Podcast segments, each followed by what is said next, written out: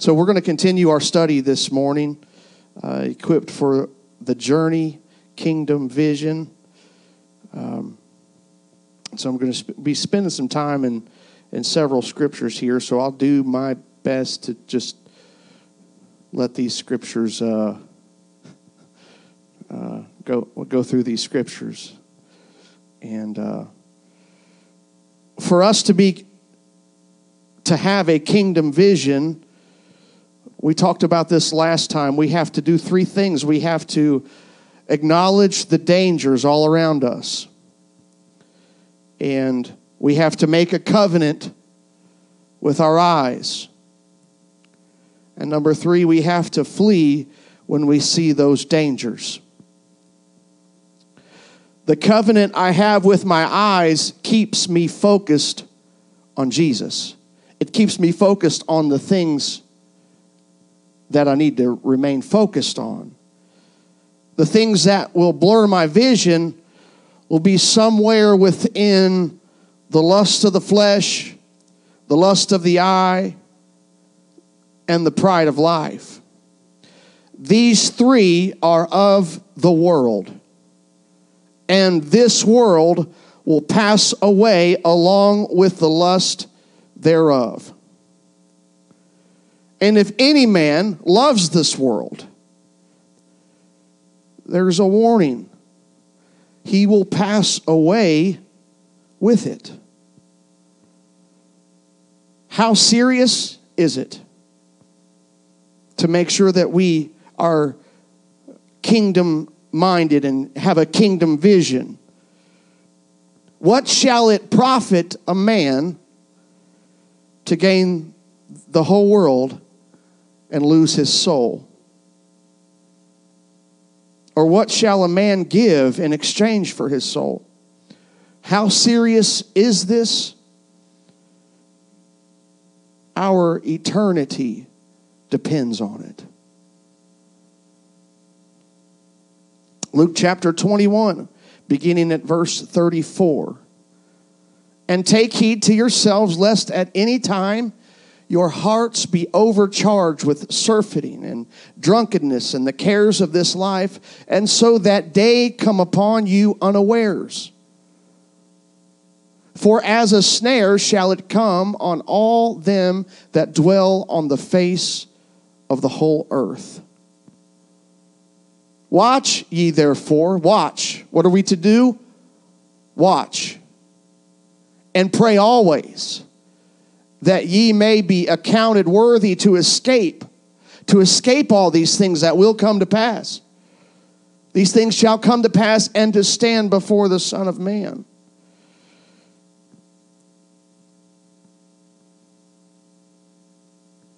The, the warning here found in this series of scriptures is to, to keep ourselves from the cares of life and from drunkenness and, and, and the things that weigh our hearts down and cause us to lose our focus because we don't want to be caught in that moment not prepared for his return.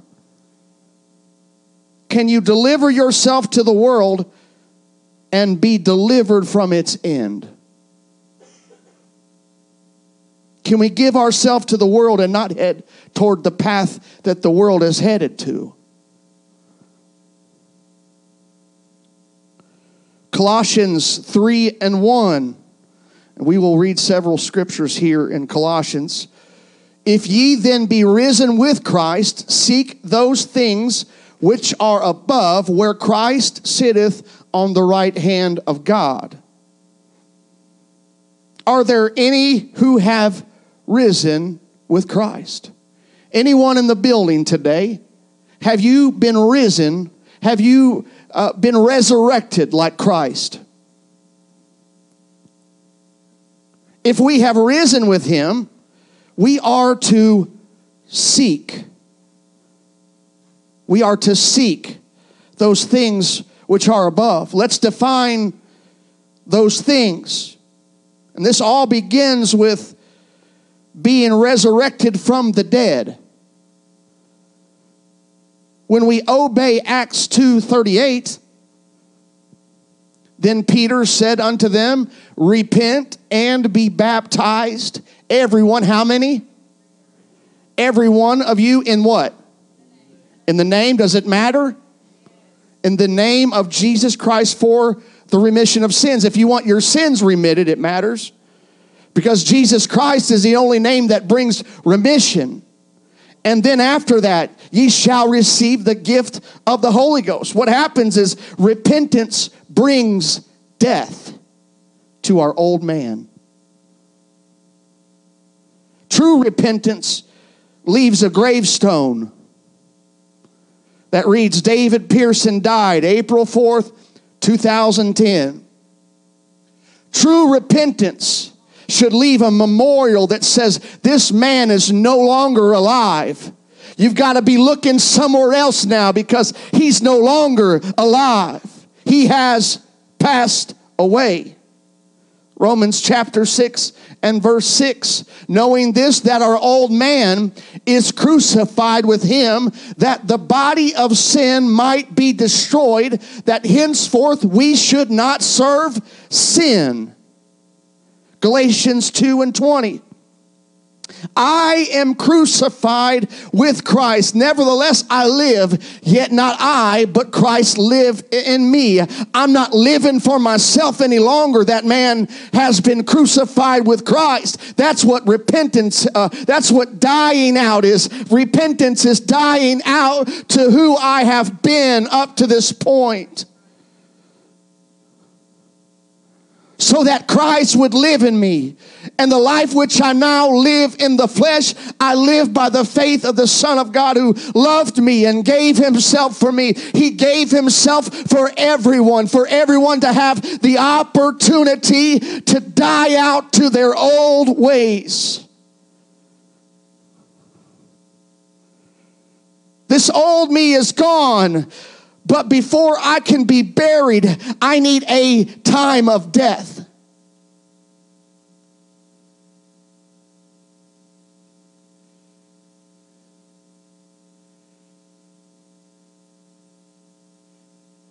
You don't bury someone who's not dead. That's why we just don't dunk anybody in the water. We want somebody to understand their need for it and recognize that they want to live in Christ, that they want to be alive, that they want to experience the newness of life. We're not going to baptize people just to have a number. We want to make sure that they are dead before they're buried. We need a time of death. Baptism in Jesus' name is the act of burial. Romans 6 and 4.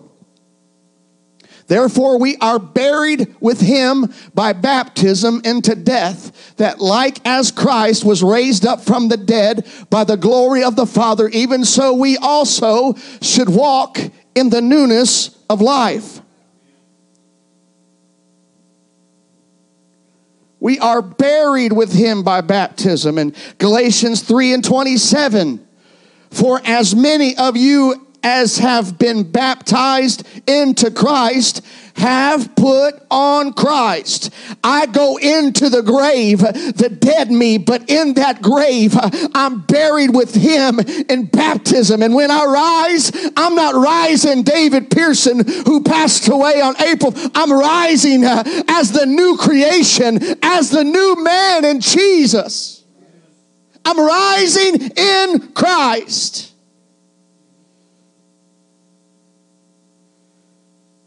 If I have been buried with him, I will be raised from the dead like him. And now I must walk in the newness of life. I'm not going to know how, uh, how to do it.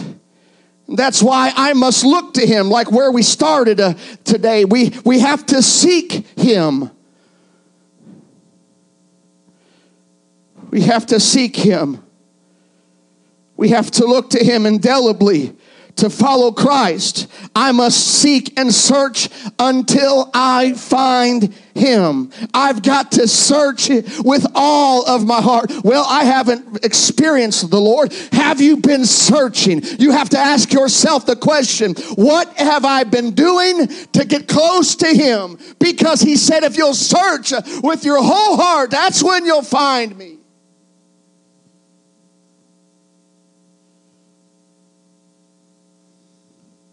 It's not a game like where's Jesus? But my eyes can deceive me, and I can spend my life looking in the wrong places. And this is why I have to keep my focus on Him. This is why uh, Pastor gets up here and preaches the way he does, because we have to always be reminded to keep our focus locked into Jesus so we don't miss it when He comes back for us.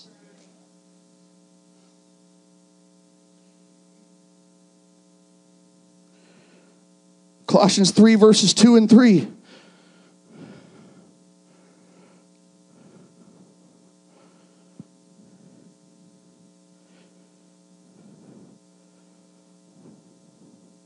Verse 2 says, Set your affection on things above, not on things on the earth. For ye are dead, and your life is hid with Christ in God.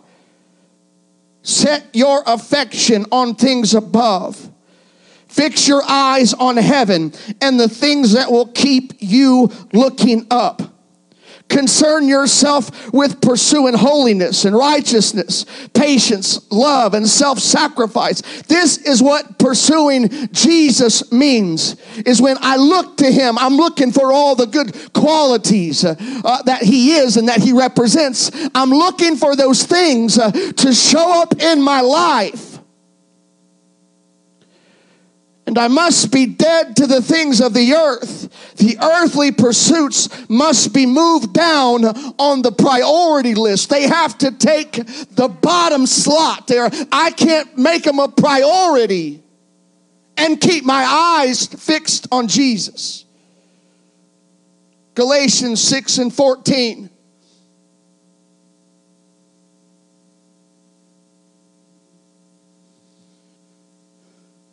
But God forbid that I should glory save in the cross of our Lord Jesus Christ, by whom the world is crucified unto me and I unto the world.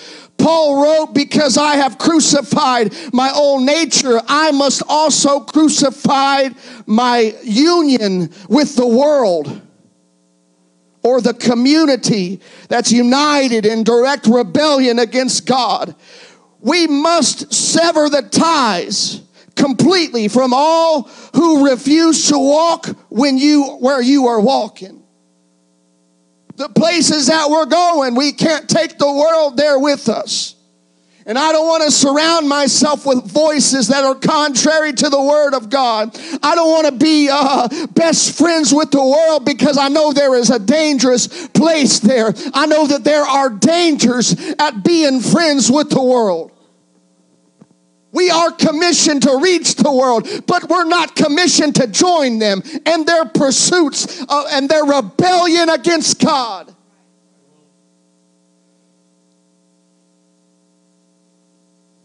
Paul said, I have crucified myself from the world. They're, they are dead in my eyes, and I am dead to them. Not trying to become popular. Come on, there is pressure among our society to be somebody and to do something with your life and to, to have recognition, but I'm not trying to fit in. I'm not trying to establish a name for myself in this life. I'm not trying to do that. I'm not trying to hang a plaque on the wall that says, This is how great I am in this world. Because at the end, what does it profit me to gain the whole world and lose my soul?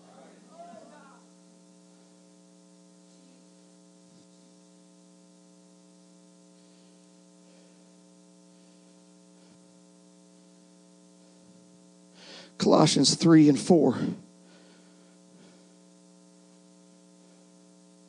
When Christ, who is our life, shall appear, then shall ye also appear with him in glory.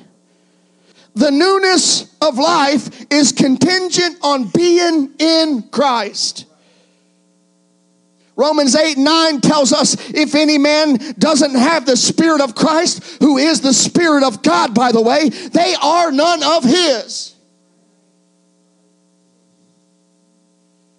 The world can do whatever they want to do, and the, the philosophies of the world and, and religion that says you don't have to have the Spirit of God, they are none of His, is what the Bible tells us. John 1 and 4 tells us, In Him was life and the life was the light of men. Work and hunting and fishing and photography and sports, these are not our life. Jesus is, and He should be our life. I can't truly live in Christ until I die to the passions that have separated me from Him. Can I tell you today that all these things that I just said work, hunting, fishing, uh, camping, or whatever you want to say photography for me, photography is something that I'm passionate about. But if I put it uh, in the place where I should be pursuing God, then I'm removing myself from what God wants to do. Because these are not our life. They don't bring about life and joy and fulfillment by these things. They're momentary at best.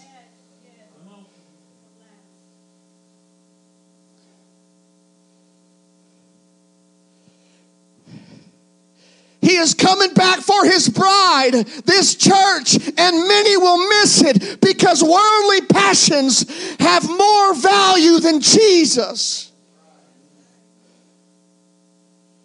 But those who are dead to the world will join him. I want the world to notice I'm dead to their pursuits, I'm dead to their voidless and empty passions. I am pursuing God because I want to join him.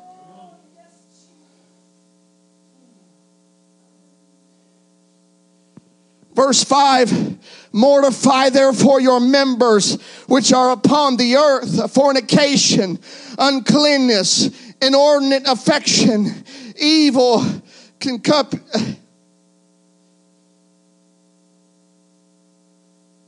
I think Google said concupiscence today. That's such a weird word.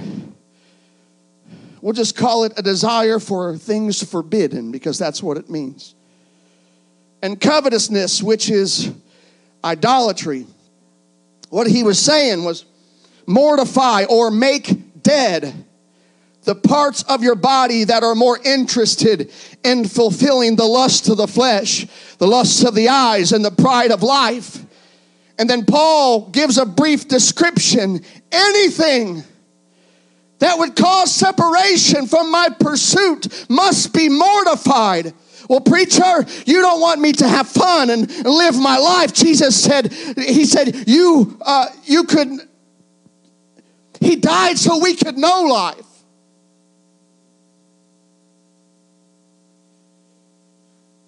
And if you haven't experienced the peace that passeth all understanding and the joy of his presence and the fulfillment found within his will, then you don't really know Jesus and you don't really know what life is like. In him was life, not in anything else.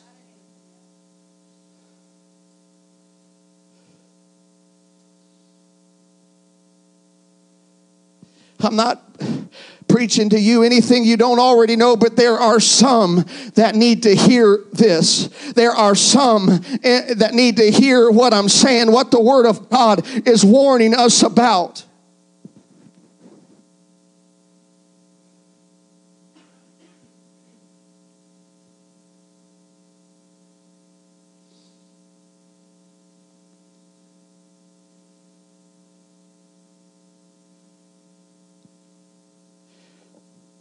Real life is not found in the temporal.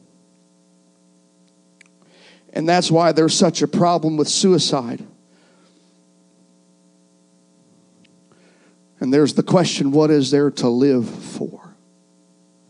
I've been in conversations and heard some of my friends talk that way. I've tried everything, I've done this and done that. And let me tell you, I've experienced it for myself. And I'll tell you, if you don't have anything greater than that, then you're hopeless. And there's suicide right there waiting for you to end it all because you haven't found your purpose. You haven't found the reason for your existence. But can I preach to you Jesus today? Can I tell you about Jesus? If you haven't found it yet, there's still opportunity today to make it right and to come boldly to the throne of grace to obtain mercy.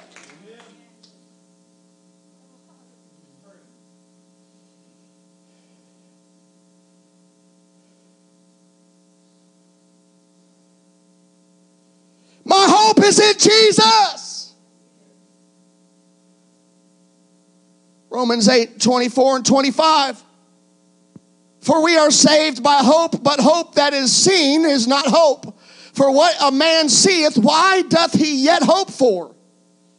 But if we hope for him that we see not, then do we with patience wait for it. My hope is in Jesus, and I may not see him now, but faith says, I know that I will. I know that if I keep plugging away and keep showing up to church, one day he's going to come back for me, and I'm going to lay my eyes on him.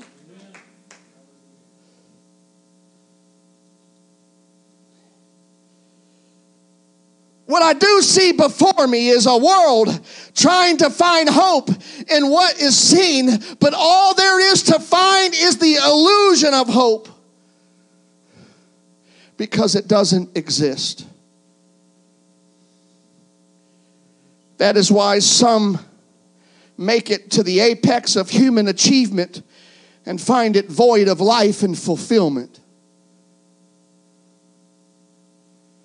Why do you think so many movie stars, actors, and, and, and musicians end up killing themselves? When we, we, we at the bottom look at their life as the greatest achievement mankind has ever known, and f- they find emptiness when they get there.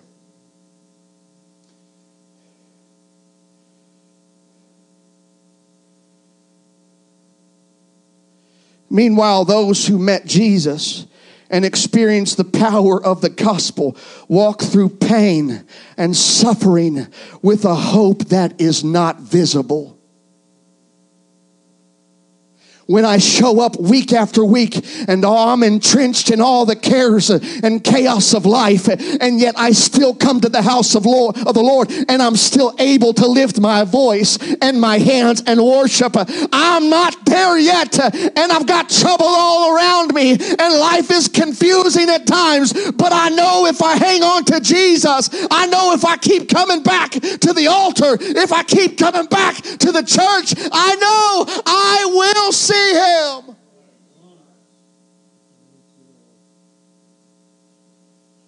There is no lasting joy in what I can see, it's momentary. Even the pleasure of sin is only for a season, and when that season is over, the void returns. That's why one drug leads to another drug, leads to another drug, leads to a life of addiction and chaos until they can't take it anymore and want to take their own life.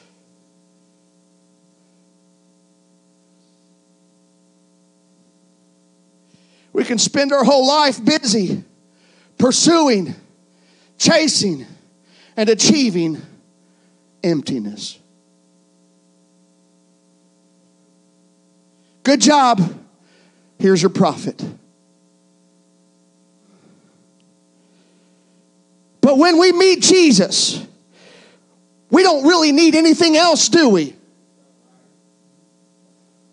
Don't we sing that song, Take the Whole World, Just Give Me Jesus? Do we really believe that, or is it just lip service? Do I really believe that all I need in this life is Jesus? Because it will bring some things into perspective. It will, br- it'll bring some chasing and, and some pursuit into perspective. If all I need is Jesus, then why do I need all this other stuff?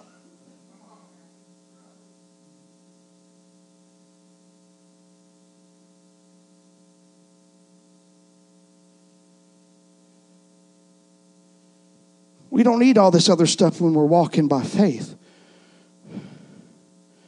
Every generation before us who lived with a hope in the unseen found a fulfillment that produced a desire to abandon all empty pursuits.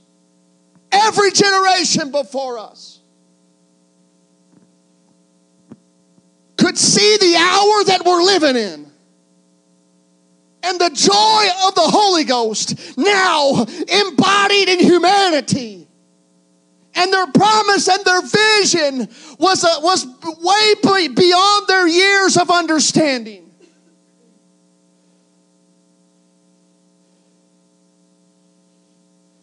Hebrews 11 24 through 26. By faith, Moses, when he was come to years, refused. He refused to be called the son of Pharaoh's daughter choosing rather to suffer affliction with the people of God than to enjoy the pleasures of sin for a season. Moses didn't have to be there. Moses didn't have to be suffered. That's what he chose to do because he knew that all the wealth and, all the education could not re, uh, it could not uh, replace the experience of living for God and connected to him.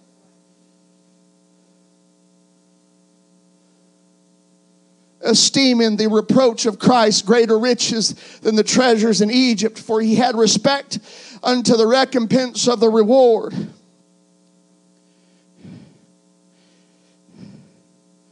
Moses met God in the wilderness, a place void of earthly achievement. There was no earthly achievement, and there is no earthly achievement in the wilderness. In the wilderness, nobody is greater than the next person. We are all equal in the, in the wilderness. But one thing Moses found, he found eternal fulfillment, and he chose to suffer affliction than to enjoy a temporary moment, a temporary moment of pleasure, a season of pleasure. Moses looked through the ages and seen Christ, the hope of glory. Kingdom vision is eyes of faith looking through the progression of time with everlasting hope.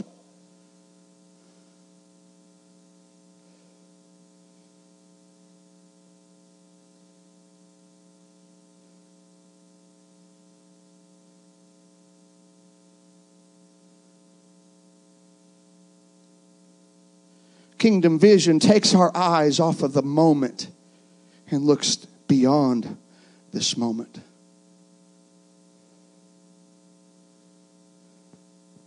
And I'm not talking about the future of what our life is going to look like five to 10 years from now and our plans to, to do this thing and that thing. I'm talking about the future and the promise of the Lord coming back for his people.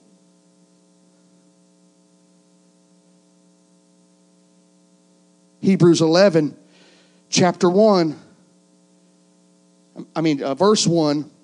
Now, faith is the substance of things hoped for, the evidence of things not not seen. And that will always confuse this world.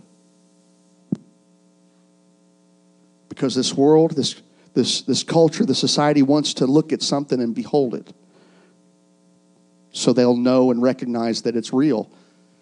This world, faith says, I mean, this world doesn't, uh, they don't believe in faith. The culture, the mindset, the philosophies don't believe in faith. They believe in what's tangible, but what's tangible will pass away.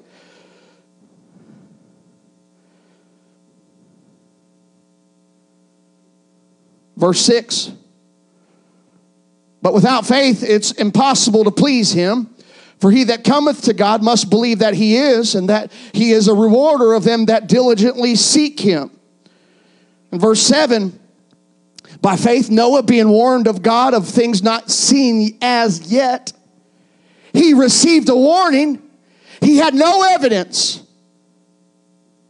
that this rain was on its way, that this flood was on its way. But what did he do? He moved with fear and he prepared an ark to the saving of his house. What we're doing today and what we're building today, we might not see the evidence of it right now, but there's coming a day that the warnings will all come to pass. And as long as we've been putting in the steps and making sure we're ready, guess what? We're going to make it through. We're going to save our families. We're going to save our household. By which he condemned the world and became heir of the righteousness which is faith by faith.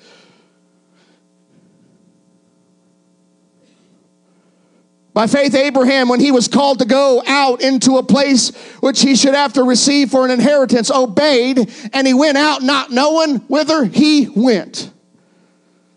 By faith, he sojourned in the land of promise as in a strange country, dwelling in tabernacles with Isaac and Jacob, the heirs with him of the same promise. For he looked for a city. Anybody in here looking for a city? You looking for that place that, that Jesus has gone to prepare for you? Hath found, which hath a city which fa- hath foundations, whose builder and maker is God.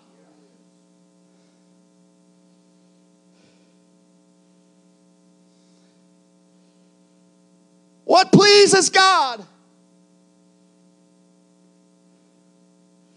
Living your life with a hope that never changes based on what your natural eyes see. I may never see it with my natural eyes, but that's not who I'm trying to please or live for. Remember, he is dead. I'm not looking through the eyes of this man that was passed away, that was buried with Christ, that rose to the newness of life. I'm not looking through those same eyes.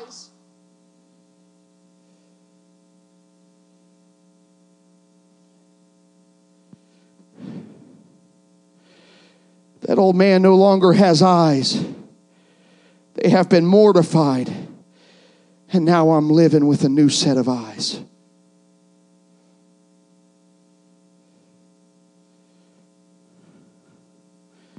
Some of you need to clap louder than others. All you who have glasses, come on, there's coming a day there won't be any, uh, any need for any glasses. But you don't even need the glasses now because you got a new set of eyes and it's not by what we see, anyways. well,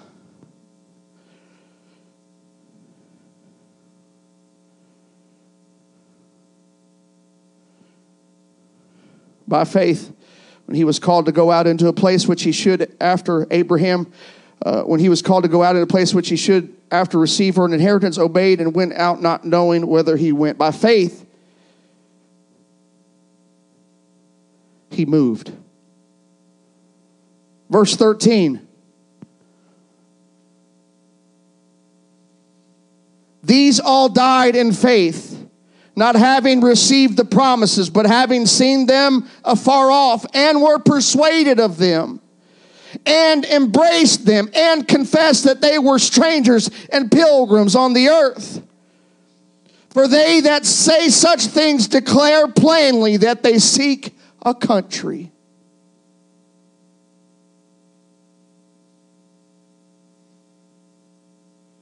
For they that say such things, they declare plainly. I'm not trying to go back.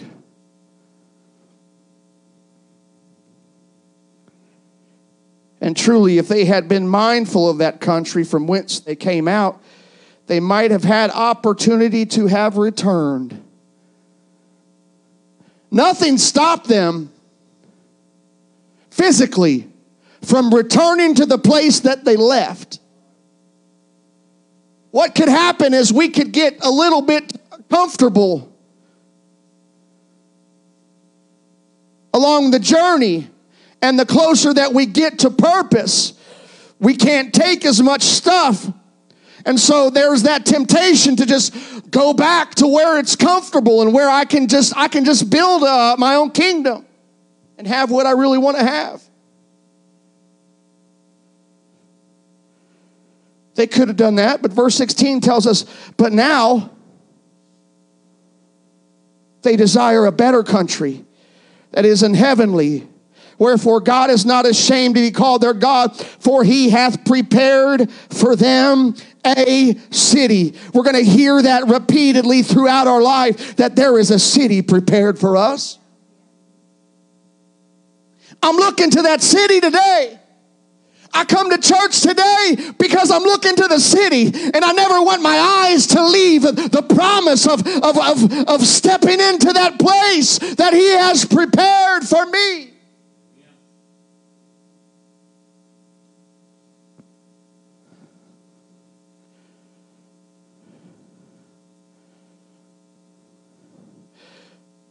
I'm closing. These all died in faith not having received the promises. But they had eyes of faith, eyes of hope. We are getting closer and closer to the day our patriarchs had seen through faith. They abandoned all, they abandoned all for this for something that they could that they would never lay their natural eyes on. They had opportunity to return to their land and build a kingdom for themselves. But they knew that it would never replace what they seen through the eyes of faith.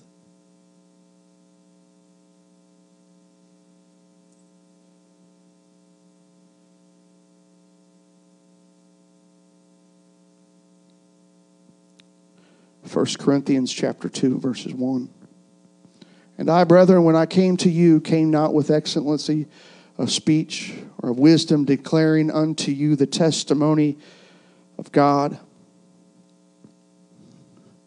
And I was, as I was with you in weakness and in fear and in much trembling. And my speech and my preaching was not with enticing words of man's wisdom, but in demonstration of the Spirit and of power, that your faith should not stand in the wisdom of men, but in the power of God. Howbeit we speak wisdom among them that are perfect, yet not the wisdom of this world, nor of the princes of this world that come to naught. Which none of these princes of this world knew, for had they known, known it, they would not have crucified the Lord of glory. But as it is written, eye hath not seen, nor ear heard, neither have it entered into the heart of man the things which God hath prepared for them that love him. There are things that will always be hidden from the natural eyes. Remember what Jesus said without the new birth, you cannot see or enter the kingdom of God. But God hath revealed them unto us by his Spirit, for the Spirit searcheth all things, yea, the deep things of God. For what man knoweth the things of a man, save the spirit of a man which is in him? Even so, the things of God knoweth no man but the Spirit of God. Now we have received not the Spirit of the world, but the Spirit which is of God, that we might know the things that are freely given to us of God which things also we, uh, we speak, not in the words which man's wisdom teacheth, but, but which the Holy Ghost teacheth, comparing spiritual things with spiritual. But the natural man receiveth not the things of the Spirit of God, for they are foolishness unto him. Come on, that, that sums everything up. I don't know why you live for God. I don't know why you go to church all the time. You can't see it but it's been revealed to me by his spirit what the, the treasure that I have inside of me. No man can tell me this treasure. God's revealed it to me. We got this treasure in earthen vessels.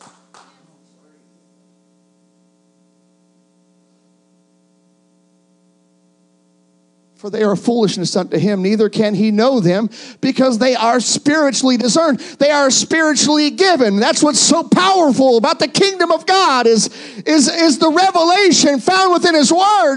You can't get there and you can't find understanding without being born again. And once you're born again, you got to pick up the Bible and you got to read it and you got to let the Spirit teach you. You got to let the Spirit uh, bring revelation into your understanding.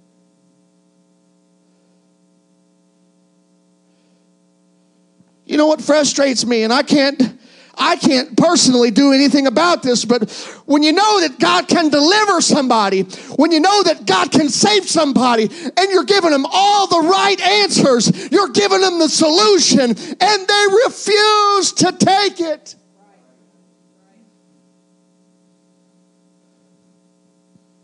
How do you overcome addiction in a life of sin? You run from it. You die out to it and you obey Acts 2:38 and you get into the word of God and you let him teach you and speak to you and reveal to you what man through his natural eyes will never see.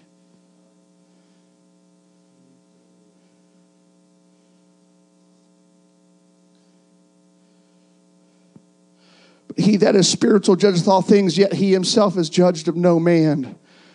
For who hath known the mind of the Lord? that he may instruct him, but we have the mind of Christ.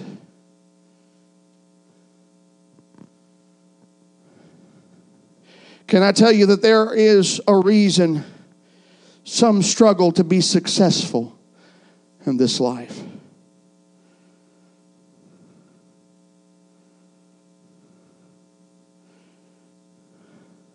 You've been praying whatever you have to do to me, God. Don't let me be lost.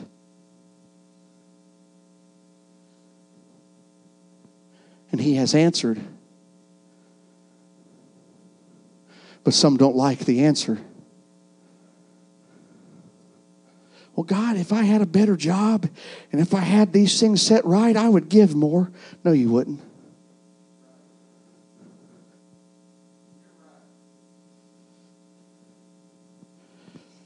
Well, if I had a few extra days off through the week, I'd give more. No, you wouldn't.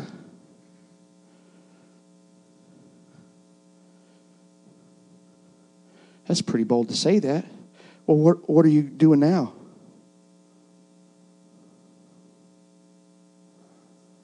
Where's your faith at? Are you giving out of your substance, your sustenance? Are you giving out of your, your abundance? Or are you giving out of sacrifice? Are you giving out of faith? Well, if I had a little bit more cushion, I could take off the cushion and give to God. You wouldn't do it.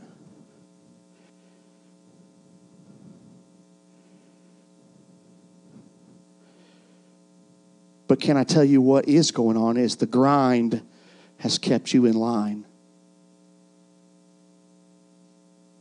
The grind and the struggle of every day going through uh, crying out to God, I don't know how I'm going to make it. Because he knows if you were successful and you had cushion and you had an abundance, you wouldn't cry out the way you cry out now. But what he's saying is, I've positioned you here so you never lose your focus and so you never lose uh, the eyes of eternity, the eyes of faith. I've got you right where you need to be. Don't stop crying out and praying.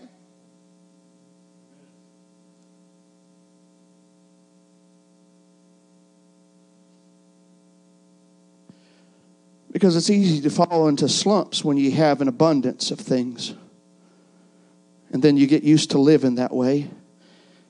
And you want more, and it's not enough. And so you say, I need a raise, or maybe we should both work. Or maybe we should both do this. Or maybe. Can I tell you the moments that I've had intense prayer have been the moments that I was the most confused.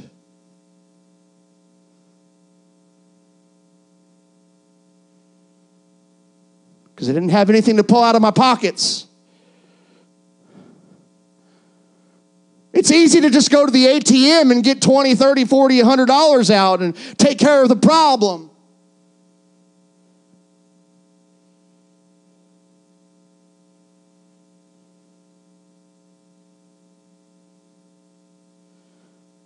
But we as people can get real comfortable while having a lot of things. That won't even matter in the end. And it's sad to me that, that there are people who will send their children off I'm not talking about anybody in this place, but I'm just talking in general. There are people that will send send off their children to to band camp or to uh, sports camp or to golf camp or whatever it is to learn how to be successful in that certain field, that certain area, and then they refuse to send their kids to church camp.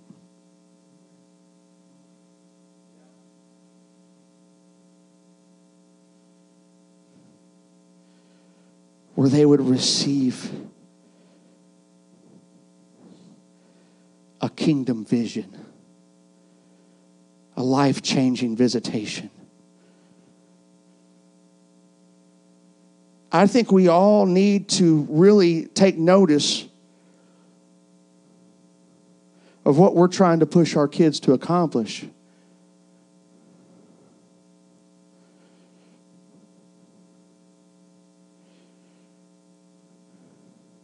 And this is the dangers. We, we, want to, uh, we want our kids to be successful. We, we want to see them succeed in life. But at what cost?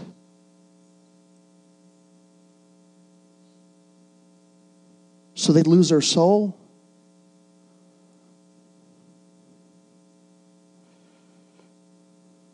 It's one thing